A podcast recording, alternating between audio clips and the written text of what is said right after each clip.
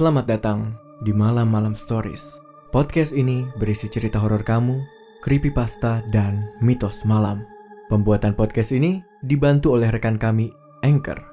Anchor bisa bantuin kalian bikin podcast mulai dari rekaman, edit suara, tambah lagu, pokoknya semuanya bisa kamu lakukan sendiri dalam satu aplikasi.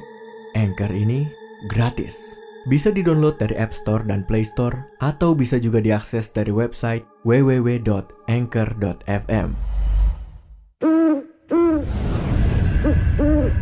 Malam-malam story.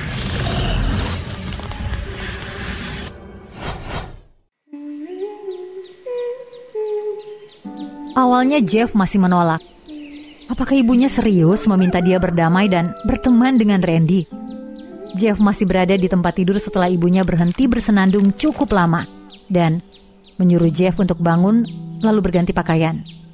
Setelah Jeff tahu alasannya, dia langsung menolaknya. Tapi sayang, ibunya adalah seorang manipulator yang cerdas dan tahu bagaimana caranya membujuk Jeff. Dia berjanji kalau Jeff menurutinya dan berdamai dengan Randy, Liu boleh kembali ke rumah keesokan harinya. Ya, dia berhasil memojokkan Jeff dengan janji itu. Jeff tidak punya pilihan lain selain setuju. Tidak lama kemudian, Jeff dan ibunya tiba di rumah Randy. Ibu Randy membuka pintu. Halo, kamu pasti Jeff? Jeff memberikan senyuman yang lemah dan mengkonfirmasi kalau dia adalah Jeff. Halo, saya Sheila Woods. Senang akhirnya bisa bertemu langsung dengan ibu. Sheila, senang bertemu denganmu. Aku Bridget Hayden. Aku cukup terkejut mendengar kabar kalau anak kita sempat terlibat perkelahian. Kamu pasti mengerti kalau hormon remaja seusia mereka sedang bergejolak. Sebetulnya Randy tidak pernah terlibat dengan perkelahian. Tapi dia bilang kalau Jeff dan adiknya adalah penghuni baru di daerah ini. Dan mereka belum benar-benar paham bagaimana cara hidup di Mandeville. Bukan begitu, Jeff? Jeff rasanya ingin memberi sedikit sindiran. Maafkan aku, Nyonya Hayden. Aku dan Liu tidak tahu kalau anakmu dan teman-temannya boleh memakai sepeda kami tanpa izin. Brigita, mulutnya memang seperti ayahnya. Tidak tahu kapan harus diam. Bagaimana kalau kita mengobrol sambil minum kopi saja di dalam? Kamu bisa bercerita tentang semua gosip di Mandeville, sambil anak-anak kita bisa langsung berkenalan. Randy ada di kamarnya, Jeff. Di lantai dua, pintu kedua di sebelah kiri. Kamu bisa mendengar semacam suara video game dari kamarnya. Baik, terima kasih, Bu. Jeff pun masuk ke rumahnya. Ia mengetuk pintu kamar Randy dan mendengar Randy menyahut. Hey, gua rasa lu udah denger kan eh, kalau orang tua kita mau kita hangout, kenalan dan semacamnya.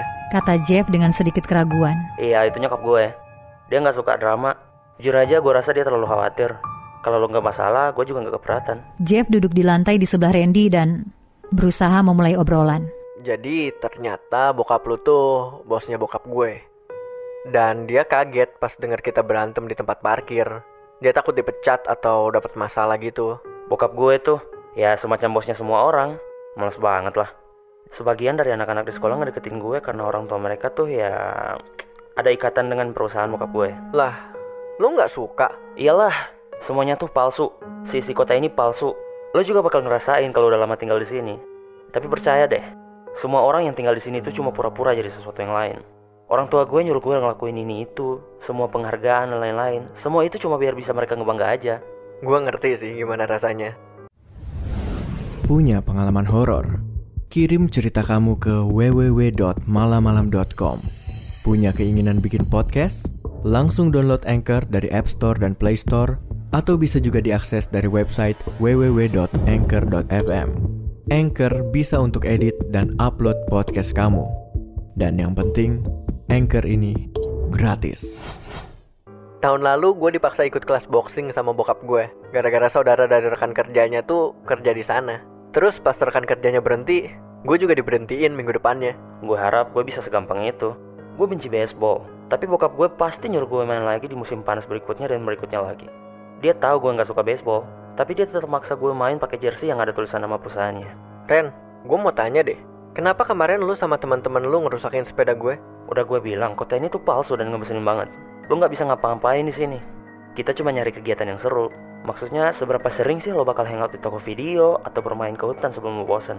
Cewek-cewek di sini dilarang bepergian, semua toko tutup cepet, nggak ada mall, bioskop aja adanya di seberang kota.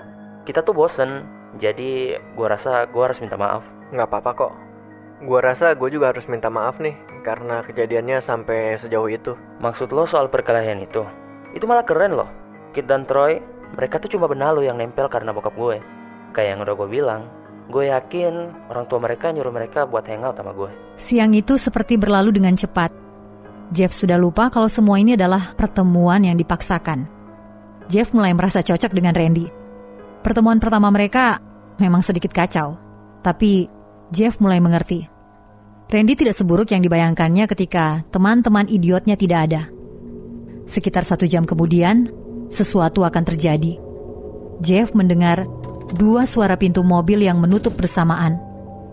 Dia mendengar mesinnya menyala. Jeff meletakkan controller gamenya dan mengintip dari jendela kamar tidur Randy. Ibunya dan ibu Randy ada di dalam mobil itu. Dan mereka sedang mundur untuk keluar dari parkiran. Eh, orang tua kita pergi. Udah waktunya. Nyokap gue pasti ngajak nyokap lo belanja atau ngopi atau semacamnya. Jeff mendengar Randy mempause gamenya. Eh Jeff, ke bawah yuk. Gue mau kasih lihat sesuatu yang keren. Jeff pun mengikuti. Randy membawa Jeff ke garasi. Di dalam sana cukup panas, apalagi dengan pintu utamanya yang tertutup. Tapi garasi itu terlihat terawat dengan baik. Jeff bisa melihat tumpukan majalah dan juga beberapa peralatan yang menumpuk di bawah meja kerja. Berada di dalam garasi yang kecil dan tertutup, dengan panasnya musim panas yang tidak kunjung hilang, membuat Jeff mulai merasa tidak nyaman. Meskipun dia dan Randy sudah menjadi cukup akrab dalam beberapa jam terakhir tadi, Jeff masih merasakan ada sesuatu yang tidak enak setelah kedua orang tua mereka pergi. Lu mau ngasih lihat apaan, Ren? Bentar, gue ambil dulu. Jawab Randy sambil memindahkan tumpukan majalah dan terlihat sebuah kotak kecil berwarna merah. Jeff melihat Randy mengambil kotak itu dan membukanya. Lihat nih, pistol suar punya bokap gue. Kata Randy sambil mengacungkan senjata merah itu ke berbagai arah. Wow, hati-hati bro. Jeff kaget, Tenang, jangan jadi penakut lah. Ini bahkan belum ada pelurunya kok. tapi Jeff melihat Randy mengambil satu peluru suar dari kompartemen di belakang.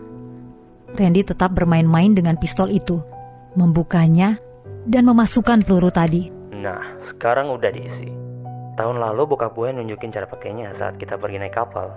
Kadang gue ambil pistol ini dan nembak ke arah pohon. Tapi kayaknya kali ini gue nggak butuh pohon lagi deh. Perubahan suara dan sikap Randy tidak bisa diabaikan. Oke, pistol yang keren. Kayaknya kita harus balik deh. Panas banget di sini. Lagian gue mulai lapar nih. Lu mau makan apa, Ren? Akan tetapi, saat Jeff mulai berjalan kembali ke pintu kecil yang mengarah kembali ke rumah, jalannya tiba-tiba dihalangi oleh dua sosok dengan wajah yang tidak asing.